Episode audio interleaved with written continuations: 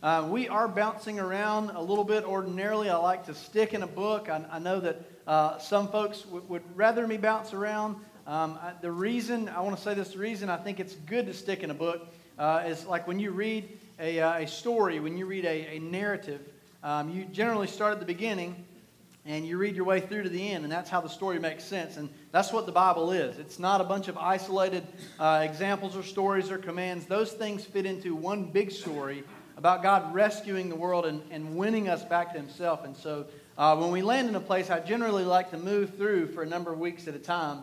Uh, but I do like to take breaks, and so we're doing that now with a study of the Holy Spirit. And um, we've got one screen here, so I'll turn that direction. Uh, but you'll see the text behind me, um, Ephesians chapter 5. We're going to be in verse 18 only, um, just verse 18, but we're going to read 15 through 21. And so if we could pull that text up, we'll go ahead and pull that up. Let's read that together, and then we will pray. Ephesians chapter 5, beginning in verse 15, says, Pay careful attention then to how you live. That's pretty tough right there, isn't it? I mean, I could stop there. Not as unwise people, but as wise, making the most of the time because the days are evil. So don't be foolish, but understand what the Lord's will is. And don't get drunk with wine, which leads to reckless living, but be filled by the Spirit. Let me read that again. But be filled by the Spirit, speaking to one another in psalms, hymns, and spiritual songs, singing and making music with your heart to the Lord, giving thanks always for everything to God the Father in the name of our Lord Jesus Christ submitting to one another in the fear of Christ. Let's pray. Father, I pray you would take this text, just this one command we find in the second half of, of one verse. And although it's a small part of the verse and a small part of the book of Ephesians and a very small part part of, of your word, I pray that you would instruct our hearts this morning. Help us to feast, to truly feast on the meat that is contained in these few short and simple words. Help us to understand what you are trying to say to us through the Holy Spirit so we can be filled by the Spirit, so we can stop living half effort, half hearted Christian lives, and we can live the way you designed us and purpose us to live by being filled with your Spirit. Help us to understand today what that is not and what that truly is so that we can apply this idea to our marriages, to our parent child relationships or grandparent child relationships, to our workplace relationships, and even to the lost world around us. Father, lead us and guide us by your Spirit into your truth because your word is truth. We love you. We thank you for it in Jesus' name. Amen. Well, the title of my sermon this morning is Something's Missing. Something's Missing from Ephesians 5:18. How many of you are aware that in just a few short weeks Christmas time will be here? Is anybody playing Christmas music? I'm not. I can't stand Christmas music until the day after Thanksgiving. Don't turn it on my radio. I'm, I don't want to hear that. Um, but I'm excited about Christmas coming up. Anybody else excited about Christmas? Five of you? Good. Okay. I'm excited about Christmas, but not for the reasons that you probably think. A lot of people get excited about the presents or the get togethers or the crazy Christmas movies. That's a whole sermon series in itself. A lot of fun, but that's not the thing I get excited about. For me, it's this stuff you're going to see behind me on the screen right here. It's not the Holy Spirit. Do we have that picture? Do we have that? Do we have that? We do not have that. Okay, so I'm going to describe to you, and you're going to pretend like you're seeing it on the screen here behind me. How many of you have heard of the dessert called Muddy Buddies? Okay, my family has. I'm going to explain why in just a moment. Uh, there's a lot of other names for these. Chex Mix, basically uh, slathered in chocolate and peanut butter and butter, uh, all the primary food groups, and, uh, and then covered with confectioner sugar. Um, that's at the top of the pyramid, in case you're wondering. And, and then dumped in a bag and just shaken up real good and spread out on this tray. Uh, I love Muddy Buddies. My wife will testify to you. I love Muddy Buddies. I don't know how many batches of those that Carrie makes. Now, why did I say Carrie makes? Because I tried to make them one time. Well, I've tried to make them a lot of times. And they never turn out quite like hers. But there was this one time that I left out a pretty important ingredient. You say, was it the chocolate? No. Was it the peanut butter? No. Was it the butter? No. Was it the Chex Mix? Thank the Lord. No. was it the confectioner's sugar? No. What did you leave out? The vanilla extract. How important is that little teaspoon of vanilla extract? Terribly important. So Carrie catches me about two thirds of the way through this recipe, and she says, They taste okay, but something's missing. And I said, What is it? Well, did you put the chocolate? Yeah. Did you put the peanut butter? Yeah. Did you put the butter? Yeah. Did you put the, everything? I put everything in. Did you put the vanilla extract in? No. Well, can I do it now? No, no. Well, let's just try it. So I take it, I dump it in there, and I dump it on top of the top layer in this gallon sized bag. If you know anything about baking, they were done from the start. Not just because I was fixing them, but because I forgot to put the vanilla extract in there. So I shook them up real hard. All right? And about three of the Chex Mix had vanilla extract on them and were way too sweet to eat. The whole batch was ruined. I had to go to the store and buy more Chex Mix, and I did because I really wanted the Muddy Buddies. But I discovered how important that one ingredient was for that dessert. You could tell it that something was missing. Now, I talk to a lot of people about their spiritual journeys with Christ. I have a lot of conversations throughout the week at the school and in my office and, and uh, across town and, and different places with people about their journeys with Christ. And one thing I've come to understand, not just in their lives, but God has showed me in mine as well, is that something is missing. Something very, very important is missing. And I think it is this there's a vast number of people who profess faith in Jesus Christ. They will tell you, I made a decision when I was eight years old down at the church altar on a Sunday morning, or I went to VBS and I gave my life to Jesus Christ, accepted Him into my heart. They profess Him as Savior, but they never truly come to understand and apply what Paul's talking about here in Ephesians 5. If you ask the average evangelical Christian, what does it mean to be filled with the Spirit? You're going to get a lot of him hawing and kind of drawing with your foot. You can't see me doing this, but I'm taking my foot and pretending to, to sort of shuffle and draw something in the dirt, looking down. Or maybe some kind of half cocked idea that's not really biblical, but it's something you experienced growing up in a church setting somewhere. I can speak from personal experience in my own life. I don't know how many times I've quoted Proverbs 3, 5, and 6. Trust in the Lord with all your heart and don't lean on your own understanding. In all your ways, acknowledge Him, and He will make your path straight. And then, as soon as I finish quoting that verse, what do I go off and do? Try to live the Christian life in my strength. And then I stumble and I fall and I blow it and I, I go to God, and God, why am I struggling so?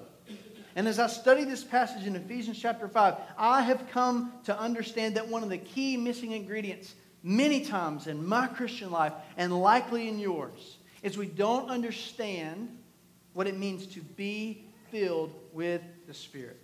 And if we do understand it, we don't know how to live it out and work it out in our Christian lives so that all of our relationships are affected by this relationship that God has with us, where He fills us with His Spirit. So I want to say this if there, I'm going to I'm gonna make a prayer request to you all this morning. If there is one thing that I would ask you to pray for me every day, I know it's not October anymore, okay? But if there's one thing that I would ask you to pray for me every single day, is that I would seek the fresh anointing and the fresh filling of the Holy Spirit. Not getting resaved, I'm going to explain all that, but that the Holy Spirit would fill me so that I can be the husband and the dad and the pastor that God has called me to be. Without that, I will never be what God and who God has called me to be. It is truly the key to the Christian life. So, let me give you a little background on Ephesians chapter 5. At the start of verse 18, Paul makes a connection that you probably did not expect to hear if you've not read this passage. Um, and, and maybe you're new this morning or new to church. Paul makes a connection at the start of verse 18 between something that has seemingly nothing to do with God or godliness or the Christian life. Look at verse 18. He says, Don't get drunk with wine. You're thinking, My goodness, Paul, why are you connecting that to living life in the Holy Spirit? What is the connection? Well, you got to remember, Paul's not writing to PG Baptist Church in 2017. Paul originally was writing to Ephesian Christians living in the city of Ephesus, and their city was filled with pagan temples. Everywhere they went, there were pagan temples worshiping the different gods and goddesses of their local area. And those worship practices, I'm going to put this in kind of G rated language this morning since we have young ears in here, but they were filled with wild, drunken parties and sensuality and, uh, and practices of the flesh, we will say. And the goal in those temples was to get as drunk with wine as you could and engage in as much of the sensual activity as you could so you could get worked up into this ecstatic frenzy. And when you hit this level of ecstatic frenzy, that is how you communed with those gods and goddesses. And so when Paul wrote to the Ephesian Christians, don't get drunk with wine, which leads to that kind of reckless living He's saying, don't be filled with something that controls you in a way that leads you away from God, but be filled with something instead that controls your life and leads you closer to the Father. They understood exactly what Paul was saying. Don't take part in the idolatry and flesh filled practices of the pagan temples. Let the Holy Spirit of God fill you and lead you and guide you in your everyday life. So let's drill down deep here for a second. We're going to go back to grammar class. Let's dig into the, the guts of this verse. The phrase is be filled with the Spirit. Be filled is the command Paul gives us. It is in the present, passive, imperative. You say, come on, man, that's too technical for a Sunday morning. My brain's not ready to lock back in on it. It's Monday morning when I do that. Hang with me. This is so important. The command is in the present, passive, imperative. Here's what that means. In the present, the command is for when? Today. I can't rely on a filling of the Holy Spirit that happened in my life last week. I can't rely on a filling of the Holy Spirit that happened at the convention a week ago in my life, and God moved amazing in my life. I can't rely on a filling of the Holy Spirit that happened five years ago, or 20 years ago, or 50 years ago at your VBS when you gave your life to Christ. If you feel like something is missing in your Christian life, and you say, man, I've been, I've just been empty and I've been struggling and I've been leaking. You know why? It might be because you've been relying on a past filling and you're trying to live off the fumes of the glory days gone by. God did not intend that. He tells us, be filled in the present. Second, it is a passive verb. The passive aspect of the verb is so important. Listen, it means this it's not something you do, you don't fill yourself with the Spirit. The Spirit is alive in you, and God fills you up. The word plero means for the, the air from the wind to fill up the sails of a ship and to move it along. And so, who fills us with the Spirit? The Father. The Father fills us with the Spirit. It's completely something, listen, that we allow God to do. What are you saying, Josh? Here's what I'm saying. In your sanctification, in your journey with Christ, you must cooperate with the Father. You must submit yourself and yield yourself and surrender yourself over to the Holy Spirit every single day. One of my favorite examples comes from a man who is in heaven now, Dr. Adrian Rogers. And I think about this a lot, not every day. But he said every day of his life he used to roll over on his back. I guess he slept on his stomach or his side. I don't know. He'd roll over on his back. And he'd turn his palms up to the ceiling like this. And he would say, Here I am, Lord. I'm yours. Fill me, use me, strengthen me, guide me today. What did Adrian Rogers understand? He is weak in his flesh.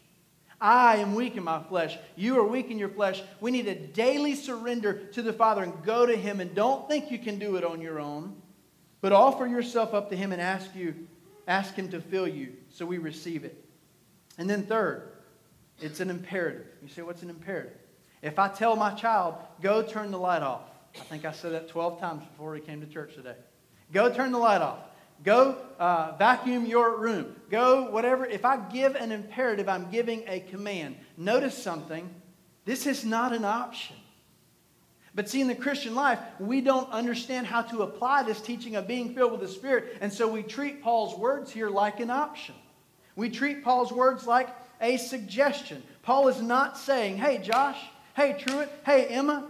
Hey, Bill. Hey, Bob. Listen, when you're having a tough day and you just need a little boost, You need a little help. You need a little pick me up. Come, come to me and I'll fill you up. That's what I do in the mornings with my cup of coffee. Amen. That's caffeine. That's not the Holy Spirit. But see, listen, we, we, with our broken understanding of the Holy Spirit, we don't understand exactly what the Spirit does in our lives and how we are carried along by His strength. We only go to God when we need a little boost. That's caffeine.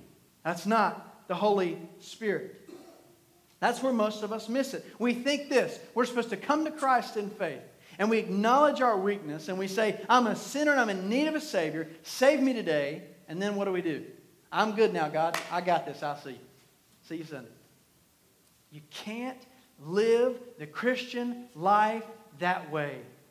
If you walked in here this morning and you're running on spiritual fumes, and you have not picked your Bible up in three days or seven days or one month, or God forbid, since last year at Thanksgiving, and you're wondering, why do I feel so empty? Why do my prayers not feel like they're even making it to the ceiling? Why do I, when I sing in worship, it feels like the words come out empty and my heart is not connecting with the heart of the Father? It might just be you need to stand under the fountain this morning. It might just be you need to come and you need to be filled with the Holy Spirit and allow Him to wash over you and rain on you and understand you don't live the Christian life on your own. You live it by His Spirit. John 15, 5. What does Jesus say? I'm the vine, you're the branches. Listen, the one who remains in me and I in him produces much fruit because you can do nothing apart from who? Christ. We can do nothing apart from Him. So God wants this for His, his believers, for His followers. This is the desire, His design that we lead lives, listen, that are filled and controlled and influenced by the Holy Spirit of God. He does not want you to run on your own. Now we've established that. Let's turn our attention to clarifying what it does not mean to be filled with the Spirit. There's some misconceptions out there because of church practices or because of wrong teaching or because of, of uh, TV theology. And we need to line these up with the Word of God and see what this says and not what somebody says on a screen and take their word for it. What does the Word of God say? What does being filled with the Spirit not mean? I'm taking these straight from John MacArthur's commentaries. So good. Go look this up. Number one, it is not some kind of dramatic, esoteric, ecstatic, frenzied experience. Many people grow up in churches where they hear a pastor. I talked to a guy this past week, in fact, and I can't remember who it was, so I can say this without any, any face in my mind. He said, Yeah, my pastor, actually, I just remembered who it was at the, at the hospital. At the hospital. And I'm sitting down next to this veteran, and we're just talking, and we end up talking about the Lord and asking where you go to church. And he says, I got this guy who pastors my church. And I said, Was he, is he good? Do you like him? You like your church? He said, Yeah, he's pretty good. He said, Every now and then he'll get, boy, he'll get wound up and he'll say, I'm in the Spirit now. My question is, was he not in the Spirit before? Does getting loud mean I'm in the Spirit? Does me shouting at you mean that I'm in the Spirit? When Elijah was in the cave, what did, what, how did God speak to him? Was it in the hurricane or, or the earthquake? Was it in the fire? Was it in the storm or was it in the still small voice. So let's not buy into this idea. And I'm not saying that the Spirit might not work you up into that frenzy. I'm not saying, but here's what I'm saying. That's not the only thing it means to be in the Spirit. Some denominations teach this, but the Greek actually says it is not permanent. Why? Because you have to continually come back to God for more not to be saved over again, but to be filled. Listen, there is a difference between the Spirit in you and the Spirit on you. The Scripture is clear about that. The Spirit is in you because He seals you in Christ when you trust Him. But listen, if you resist Him, He cannot fill you. We must be surrendering ourselves to the Father. Check out Galatians 5 22 and 23. Paul fleshes out the spirit filled life. Does he anywhere in there say, You're loud, you're hollering, you're yelling, you're sweating, you're spitting? You're growling. No. What does he say? That it doesn't necessarily consist of hyperactive wild frenzies, but it's love, joy, peace, patience, gentleness, faithfulness, love, self what? Control. So we have this idea sometimes that I'm not really in the Spirit if I'm not out of control. Is that in God's Word? No, it's not. Second, to be filled with the Spirit is not the same thing as the baptism of the Spirit. Scripture teaches the baptism of the Spirit is this it is the work whereby the Spirit of God places you as a believer into union with Jesus Christ and union with other believers in the body of Christ at the moment of your salvation. The baptism of the Spirit means this just like when you're baptized in water, you're immersed in water. When you come to Jesus Christ and you walk away from your sin and you say to Him, Yes, I want you to be my Savior, you are immersed with the Spirit of God. You are indwelt with the Spirit of God. So no one lives a life of constant joy, right? Amen? Did all of you, the last seven days since we met, did you live a life of constant, perfect joy? Were you happy about everything? Were you at peace about everything? Were you loving to everybody you interacted with? Were you patient? All the parents say no. Were you self controlled? No. Does that mean the Spirit stopped living in you? Not at all. The Spirit may be in you, but listen, the Spirit needs to come on you and fill you. That's a different thing altogether. Third, it is not only for all star caliber Christians.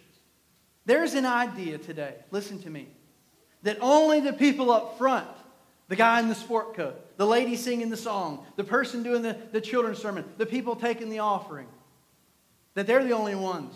Or the guy headlining the conference. That is not the teaching of the Word of God. The filling of the Spirit is for everybody who is in Jesus Christ. You say, where do you see that? Paul wrote to the Ephesians. Paul wrote to the Ephesians, to the whole congregation. He says, To all of you who are in Christ, I don't care if you're five or you're 95, you can be filled with the Spirit. So, what does it mean to be filled with the Spirit? What does that look like? Let me give you a few things. Number one, here, I'm going to use this illustration of what it means to be filled with the Spirit. I found this tremendously helpful from John MacArthur. What is this thing right here? What is that? Doug knows what that is. Doug knows what that is. Doug's our resident baseball expert. Well, I've asked Chet to help me with something here. Don't, don't let me hit anybody. Watch out now. All right, what does Chet got right there in his hand? Don't put it on yet. Don't put it on yet. What's Chet got, everybody? Wake up. What's Chet got? Chet's got a glove. Very good. Can that glove do anything on its own? No. What does that glove need to function according to its design? A hand right? I had no idea Chet was going to bring that balloon, I mean that glove, this morning. All right? That glove needs a hand to fill it. Otherwise, guess what it just does? It lays out in my shed and stays cold or hot, depending on the weather, all year long. Right? You have to have someone to catch it. I brought a ball here. We're going to get serious now. Now everybody's really paying attention because no one wants to get hit. I'm not going to hit the babies, I promise. All right? So if, if that glove is laying on the ground right there, is it going to catch this ball? if Chet's hand is filling that glove, is it hopefully going to catch the ball? the answer is yes. yes. All right, Chet, get ready. Here it comes. All right, bad toss, bad toss. Let's try. It. We got we got to redeem that one more time here. Is Chet's hand and glove going to hopefully catch the ball? All right, here we go. There we go. All right, all right. You guys give Chet a hand. Right. That glove is designed for a purpose. It does one thing and one thing well it catches a baseball. But it cannot do what it was designed and created and crafted to do unless something is filling it that is controlling it and leading it and guiding it. That's how God designed you. If you're a Christian, He did not design you to be that glove laying around empty and, and weak. He designed you to be filled with the Spirit so that you can do everything that God wants you to do in your life. Moving along. Galatians 5. I love this. Galatians 5:19. You can turn back a page or two and track with me if you want to. Galatians chapter 5 verse 19. If you look at Galatians 5 and verse 19, it talks about the works of the flesh.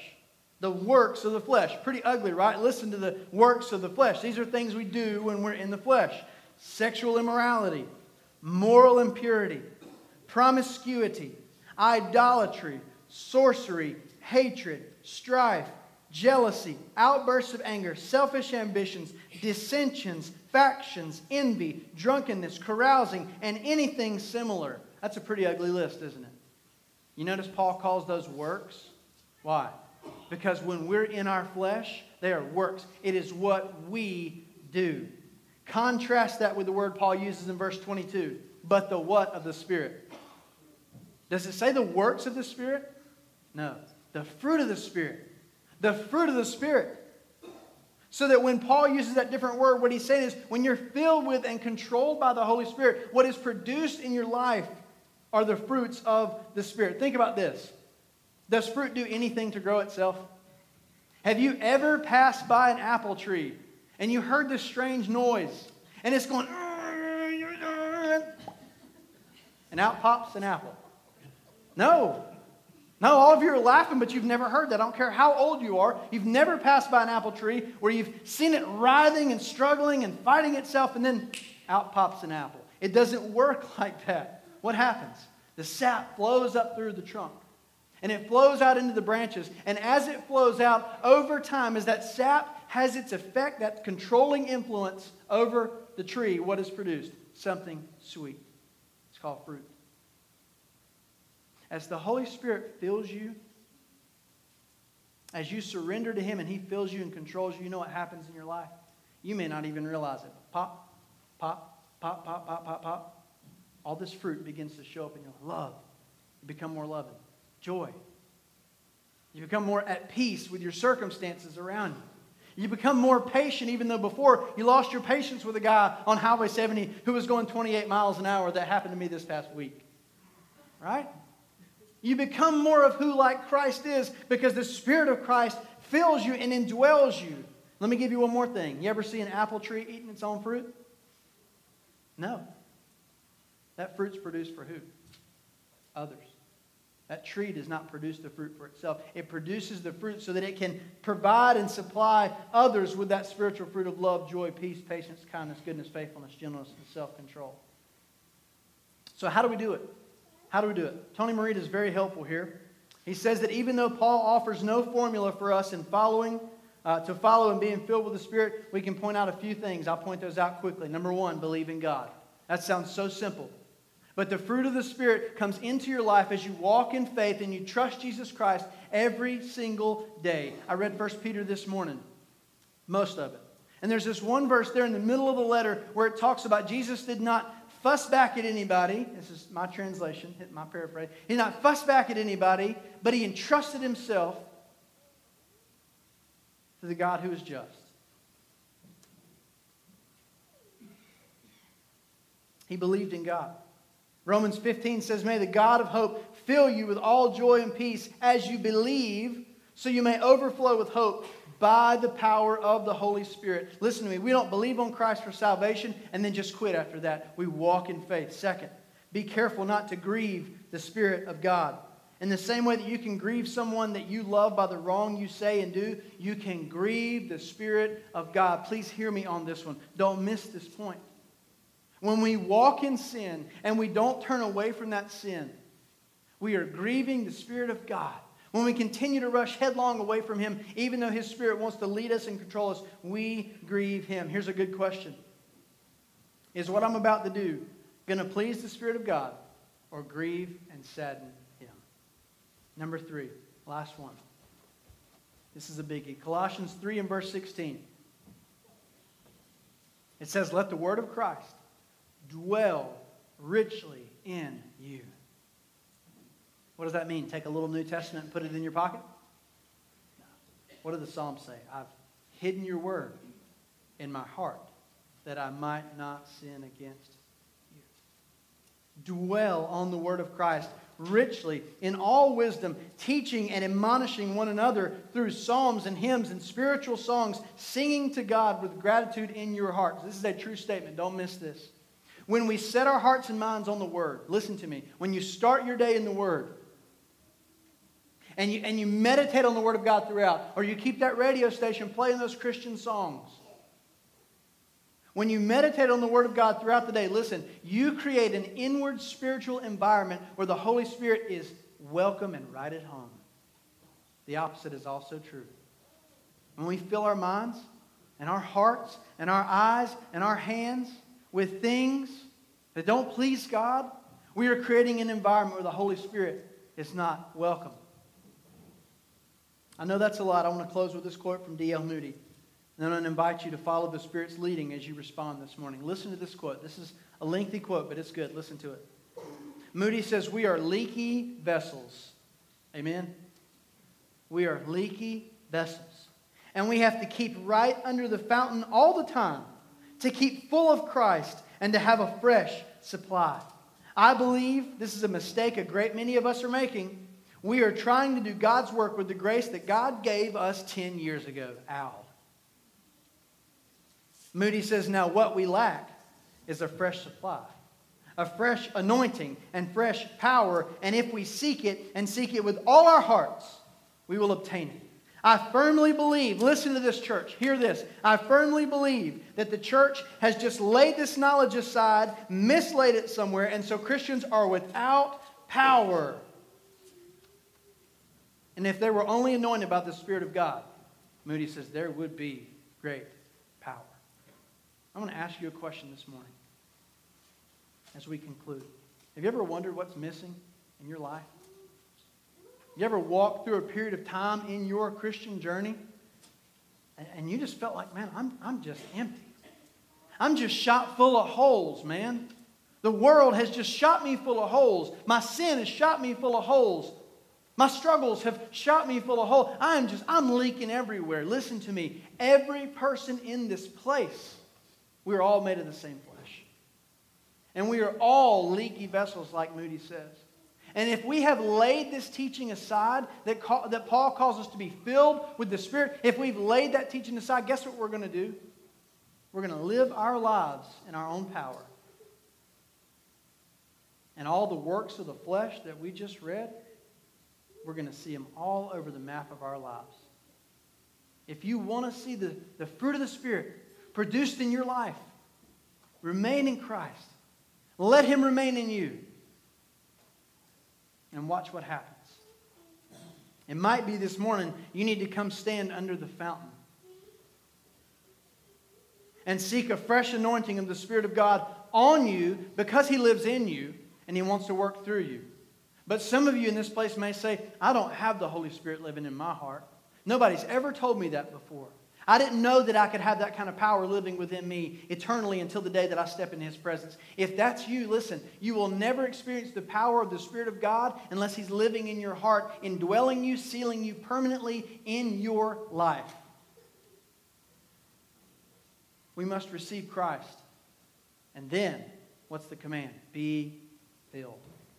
Today, let Him fill you. Surrender to Him. It's not a suggestion. Let's pray.